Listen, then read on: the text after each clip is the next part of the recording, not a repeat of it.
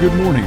My name is Ben James. I am the pastor here at First Church of Christ. Thank you for joining us online this morning. We hope that you're doing well. We hope that you are uh, staying safe and enjoying uh, the weekend with your family and your loved ones. If you have your Bible this morning, turn to the book of Psalm, chapter uh, 67. We're going to be continuing in our Summer in the Psalms series this morning with looking at the 67th chapter of the book of Psalms. Now, I want to take just a moment and kind of catch us up from where we have been. We're, we're already over halfway through the summer, which just absolutely blows my mind if I'm being honest with you. But if you're just joining us for this series, what we've done is through the three months of summer, we are highlighting certain chapters out of the book of Psalms. Now, obviously, we can't do all 150 Psalms in three months. Uh, math is not my strong suit, but I am decent enough with numbers to know that they don't match there with that, trying to fit 150 chapters in. But we're taking different themes in the book of Psalms, and we are highlighting chapters as we go along by signifying and pulling out a key word uh, in that particular passage. Now, there's there's different types of psalms that we can look at. Uh, there's psalms of prayer, there's psalms of lament, of thanksgiving, of praise, um, of recognition, and we're we're going through these and learning as we go just how applicable this book is for our life today. A couple quotes that we used in the first week of this series was uh, one from John Calvin that said that he wanted to call the Psalms an anatomy of the soul because there's not an emotion in the entire human experience that can't be found here. Just like in a physical mirror, we can see how we're doing on the outside, the Psalms reveal our inside to help us see if we're moving towards or away from God. Eugene Peterson says it this way People look into the mirrors to see how they look, they look into the Psalms to find out who they are. A mirror is an excellent way to learn about our appearance. The Psalms are the biblical way to discover ourselves. A mirror shows us the shape of our nose and the curve of our chin, things we otherwise would know only through the reports of others. But the Psalms show us the shape of our souls and the curve of our sin, realities deep within us, hidden and obscured, for which we need focus and names. So the Psalms, all of them, help align our thoughts to the context of God's story and align our emotions to the desires of God's heart. So that's the approach that we've been taking this morning. And with these keywords, you know, throughout the summer, we looked in Psalm chapter 1 and we saw the word rooted. And we, we looked at that from the standpoint of blessed is the person who's rooted in the Word of God. Psalm chapter 2, which is what we covered the following week, was about God's reign, His authority, and how we were blessed if we were recognizing and placing ourselves under His reign and authority.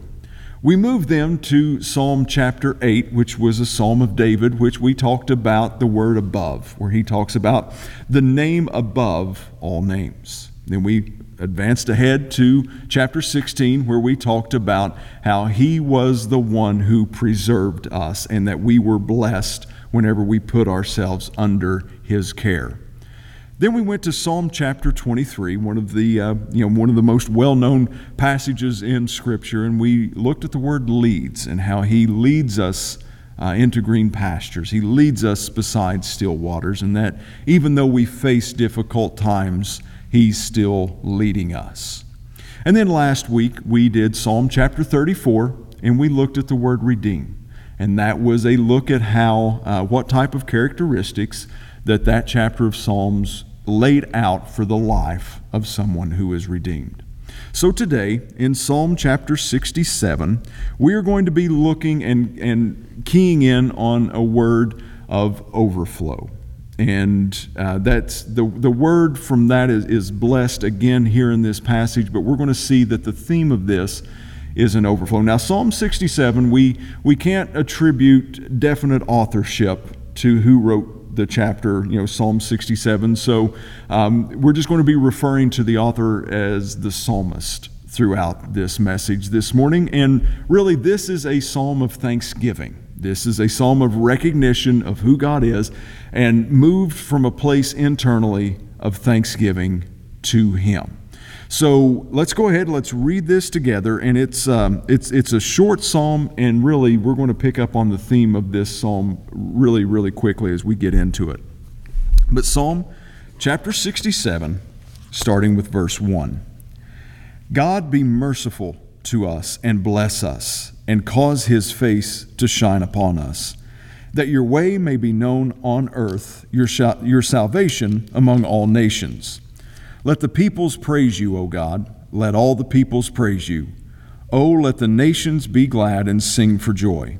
For you shall judge the people righteously and govern the nations on the earth. Let the peoples praise you, O God. Let the peoples praise you. Then the earth shall yield her increase. God, our own God, shall bless us.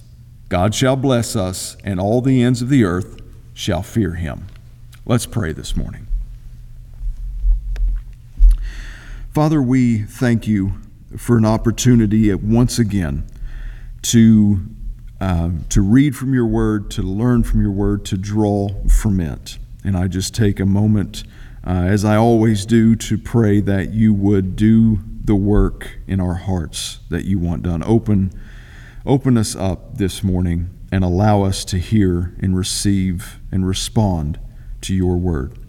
God, I pray for me right now as, as we get ready to enter into this message that God, that you would inspire me, that you would allow your Holy Spirit to speak through me, and it uh, be the words that you have inspired and that you have given, and not my words, because people do not need to hear another message from Ben, but they most definitely need to hear a message from you this morning.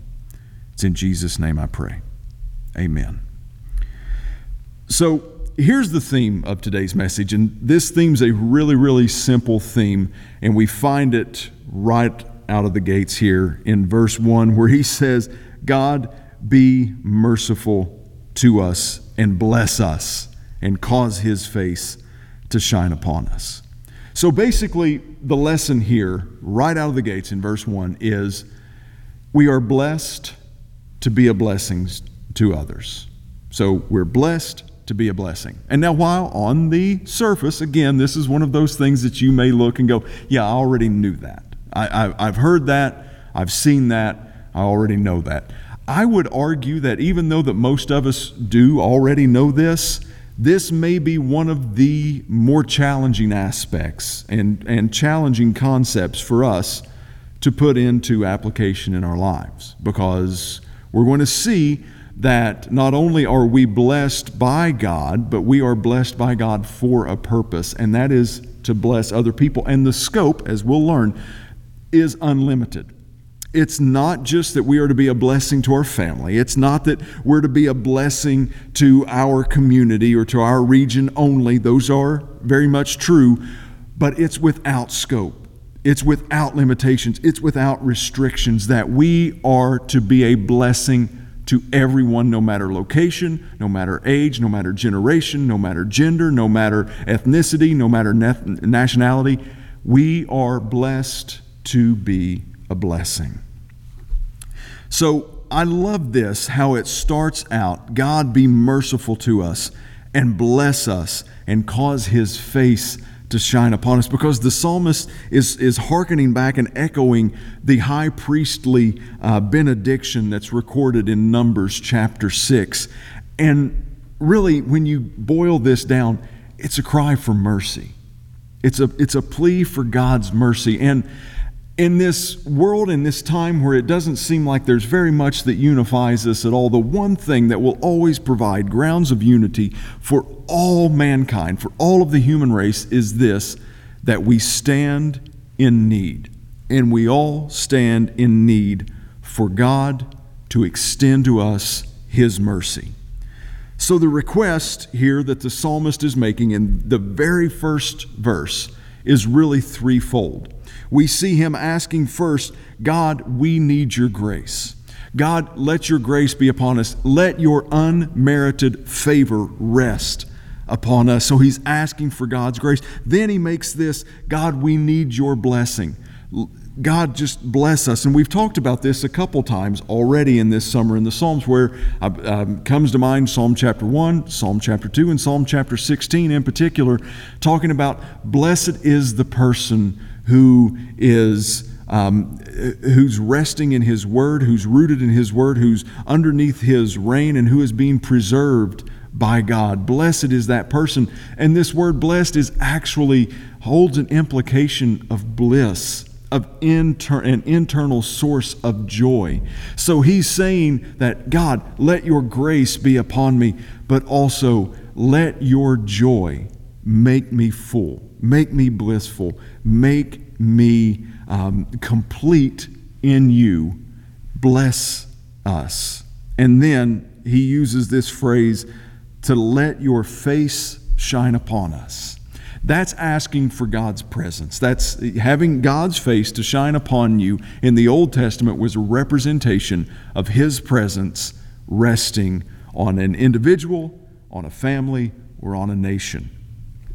And what makes God's blessing so unique, what makes His grace so unique, what makes uh, His presence so unique, and His blessing so unique is that it goes beyond satisfying our felt needs. It actually is, is satisfying to us on a soul level. And that means that it's not just about getting things from God, it's not just about being blessed by God with different things, but it actually means to be blessed because we have God Himself. It satisfies us internally, not just externally. And the way that it satisfies us internally is that we receive God Himself, not just the benefits of God. So, verse 1 makes it really clear to us. It sets the stage and it lays this foundation that we need God's grace, we need God's blessing, we need Him, and we need His presence in our lives. So, when we move on from there, I want to read verse 1 and verse 2 again for us says, God be merciful to us and bless us and cause his face to shine upon us. Now, notice there's a comma right there. And then it goes on to say, that your way may be known on earth, your salvation among all the nations. Now, I'm going to read that together. I'm going to lump it together. God be merciful to us and bless us and cause his face to shine upon us, that your way may be known on earth, your salvation among all nations. Now, I highlighted that comma in that passage because that's a really important stru- sentence structure right there. It's really important that it's a comma there and not a period because I believe that I'll speak for me. I, I, I won't uh, make this indictment against you, so I'll speak for myself on this one. If I'm writing this, if I'm the one who's authoring this, if I'm the one that's determining the sentence structure here, here's how verse 1 would look for me May God be gracious to us, period. May God bless us, period. May his face shine upon us, period. You see, Far too many of us want just the verse 1 version of Christianity because we want to be passive recipients of God's grace, which means that we're receiving God's grace, we're receiving His blessing, and we're receiving His presence just because, but there's no responsibility where there's no action steps involved for us. We like that verse 1 type of Christianity. But we need to make sure that we understand that verse 1 flows into verse 2. It's an incomplete thought without verse 2. Now, be mindful that when Scripture was written, it was not divided into chapters and verses. Sometimes we have an issue with whenever we see a break in a, in a letter or in a book and it breaks it into chapters. Our mind compartmentalizes these and we reset and we think it's a completely new train of thought when sometimes that isn't the case at all. And even in between scriptures, verse 1 to verse 2, we'll do that same thing. But know that verse 1 and verse 2 flow together. And I love it because this flowing together, this comma, these two things being attached, echo back to the original promise of God to Abraham. And that's found in Genesis chapter 12. And I want to start reading in verse 1. And this is God talking to Abram. It says, Now the Lord had said to Abram, Get out of your country, from your family, and from your father's house to a land that I will show you. I will make you a great nation. I will bless you and make your name great, and you shall be a blessing. I will bless those who bless you, and I will curse him who curses you. And in you all the families of the earth shall be blessed. Notice something here out of this passage that salvation to the nations and blessings to the nation was God's ultimate motivation in making Abraham's name great. He wasn't interested in making Abraham's name great because of how awesome Abraham was. Now, I'm not taking anything away from Abraham. He is a patriarch of the faith. He, is, he was a man of God with great faith in God, and that was exemplified over and over again. But make no mistake about it, God did not bless Abraham just because Abraham was awesome. He blessed Abraham because he wanted nations to be blessed as a result of it. Through his blessing to Abraham, he wanted blessing and salvation to flow to the other nations. And centuries after this, the Apostle Paul writes and gives this verbiage that this promise to Abraham was at, the, at least nothing less than the gospel when he writes in Galatians chapter 3, starting in verse 7 Therefore, know that only those who are of faith are sons of Abraham. And the scripture, foreseeing that God would justify the Gentiles by faith, preached the gospel to Abraham beforehand, saying, In you all the nations shall be blessed. So then, those who are of faith are blessed with believing Abraham. So from Genesis to Psalms to Galatians to the New Testament to the end, we see this flowing of God's purpose. That God blesses us so that His way, His purposes, that He may be known amongst the nations. So, connecting verse 1 and verse 2 in my life and connecting them in your life is essential to us plugging our lives into the purposes, the plan, and the flow of God's will. So, I'm going to give you a few verses here, and some of you, these are going to be really familiar verses of Scripture that you've heard over and over again several times, but I want to make sure that we are understanding that from the beginning of this book to the end of this book, it's a flow of God's plan and His promise. In uh, John chapter 20, this is after uh, Jesus' resurrection, and He had appeared to His disciples, and He makes this statement to them Peace be with you, as the Father has sent me, even so I am sending you. So you are saved, and you're saved to be sent. It's not just a process of you being saved. You're saved for a reason, and that's to be sent. Jesus said that. In Mark chapter 12, uh, Jesus uh, being asked the question and responding of what is the greatest commandment, Jesus responds with this. The most important is, Hear, O Israel, the Lord our God is one, and you shall love the Lord your God with all your heart, with all your soul, and with all your mind, and with all your strength. The second is this you shall love your neighbor as yourself. There is no other commandment greater than these. Basically, love God, love others. That's what you're called to do. love God with everything you have, and then love others the way that you love yourself. 2 Corinthians, starting in uh, chapter 5, verses, verse 17, says, Therefore, if anyone is in Christ, he is a new creation. The old has passed away. Behold, the new has come. Now, many of us, myself included, for years have loved the fact that we can stop right there because that's the end of verse 17.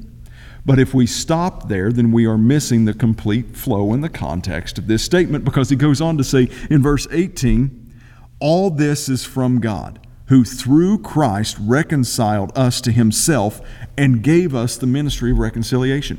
Now, indeed, when you come to Christ, you are a new creation. Old things pass away, everything becomes new. That's great news. But it goes on from there. It doesn't stop there. He says, once you have been reconciled by the blood of Jesus Christ, then you are to take this same message of reconciliation that you experienced to Christ and you are to spread it to others. It doesn't stop with you. Romans 10 14. How then will they call on him in whom they have not believed? And how are they to believe in him of whom they have never heard? And how are they to hear without someone preaching? And how are they to preach unless they are sent? As it is written, How beautiful are the feet of those who preach the good news. This is the flow of the gospel story. That he blesses us, but it's not just for us. His blessings need to be in us, and his blessings need to flow through us. Hear me very clearly this morning, church. If you hear nothing else, hear this. Any gospel that tells you that God's blessing stops with you, ends with you, terminates with you, is not the gospel of Jesus Christ. It's just not. The gospel is not about our self improvement solely. It's not exclusively about our religious affiliation. It's not about our social connectivity. It's not it's not another additive to our life. It's not just something that comes into addition to our life to make our lives better. The gospel is, is that you and I start our journey dead in sin, completely and totally separated from a holy God and living in darkness in a deep need of rescue.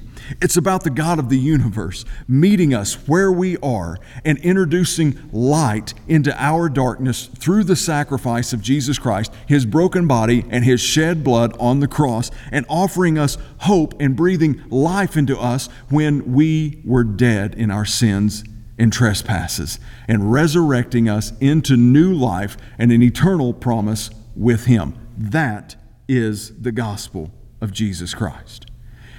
And Make no mistake, this is not a gospel that brings God into your story. He brings you into His story. Now, while our testimony changes, while we do have a testimony that God is now part of our life, we're not that big. You, my friend, are not that big. God is not in your story now. You are in His because He has loved you so much that even in your darkest moment, He sent His Son to die for you. So this morning, if you're hearing me and you think my past is too dark, I'm beyond reach, I'm, I'm, I'm a lost cause, I've done too much, I'm doing too much, I'm afraid that I will sin in the future, understand this that God's reach of mercy is never too short to reach you no matter where you are. So don't let the enemy convince you any longer that you are beyond hope, that you are out of the reach of God, because His mercy knows no limits, He knows no restrictions. Respond to His call on your heart today. That is the cry for mercy of Psalm 67. That is the reason that Jesus Christ came. I love how David Platt kind of sums all this up. He says, God's purpose is to be known among the nations. Let's expect then the blessing of God to follow the purpose of God. God's blessing is not payment for services rendered, it's power and joy for a mission accomplished. When we move toward the lost, we're not earning God's blessings. We're jumping into the river of God's blessings that is headed to the nations. When I hear this quote, when I read this this week, I thought of Ezekiel's river in Ezekiel chapter 47, and it talks about how there's something that starts in the temple, just kind of a trickle, and that flows out from underneath the doors, and it goes out the east gate of the city. And that the further that it gets away from the temple, the bigger, the, the, the wider, the, the deeper, the, the more uh, swift the current is, and it brings healing to whatever it touches, and it goes into these places and I just have to think to myself that, man, what are we missing when we stand on the banks of this river? What are we missing when we just decide to dip our toe or maybe dip our cup into the water of the river and not fully immerse ourselves into the river and the flow of God's purposes? First Church of Christ in Grayson, listen to me this morning. It's bigger than this church it's bigger than these pews. And I hope that if you've had the mentality and the mindset that it does not leave this place here with you when you leave. I hope that you're challenged in your heart this morning because God's blessing, God's salvation, God's purposes for you are far bigger than setting in this place on a Sunday morning. It's far bigger than being a part of a service, whether it's a Sunday morning, Sunday night, whenever. It's far bigger than you. So if the gospel of Jesus Christ that you're embracing is only touching you and it's never reaching out and touching others, then maybe you need to reevaluate what gospel that you have accepted. Because the gospel of Jesus Christ will go far beyond us. And that's what we're called to do. Now, how important is that comma now? How important is that that God uh, bless me, keep me, let your face shine upon me. God, give me your grace, give me your mercy, give me your blessings, give me your presence. God puts a comma there because there's something that's required of us. And then in verse 3, we see this kind of this, as I'm going to wrap up here let the peoples praise you, O God. Let the peoples praise you. And I, I, just, I love that. Let all the people praise you. And then he goes on to say, Oh, let the nations be glad and sing for joy. Notice that term there, okay? Let the peoples praise you. Let all peoples praise you. And then he goes on to say, And let the nations be glad and sing for joy. God doesn't want to just be known. I believe that God wants to be enjoyed. Because a God that you don't enjoy is not a God that you're going to share, but a God that you truly enjoy and makes that impact and that difference on a soul level is something that you cannot keep to yourself. You cannot hold that in. So, church, this morning, I believe that there is a very, very big reason that we have seen Acts chapter 1, verse 8, that command. And I believe that's one that we need to embrace now more than ever that when the Holy Spirit comes upon you, that you will be my witnesses in Jerusalem and all Judea and Samaria and to the end of the earth. Why? Because we're saved to be sent. And the gospel of Jesus Christ is a blessing to us in salvation, but it's a blessing that we are to extend and to present and to witness and to just show people this is this is this has made a difference in my life. And I am blessed and I'm going to share that blessing. I'm going to witness to others. I'm going to excitedly tell others about what God has done in my life. Pray with me again if you would. Father, I uh, thank you for this word. I thank you for the challenge in my heart. And I pray that it's challenging other hearts as well. And God, uh, don't let it just rest with a challenge uh, that, that kind of convicts us on a certain level. But God, have us to understand that you have definitely been gracious to us, that you have indeed blessed us, and that your presence is all we need, but that we're not just passive bystanders, that we just receive this stuff and there's nothing that we need to do with it. God, you've told us to go. You've told us to love you, to love others, to go out, to spread the, the news of the good news of the gospel of Jesus Christ.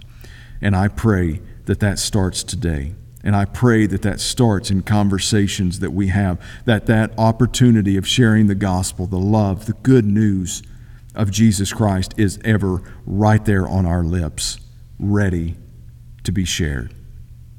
Father, I love you. I thank you. It's in Jesus' name I pray. Amen. Folks, this morning, if you don't know Jesus as your Lord and personal Savior, I urge you, if you're feeling that, that, that pulling on your heart and that conviction in your inner man, please respond to that. Uh, you can go to the web address that's being shown on the screen. If you have another prayer request, then please let us know. We would love to be praying with you. As, again, thank you so much for being uh, part of our service here this Sunday morning. We'll see you soon.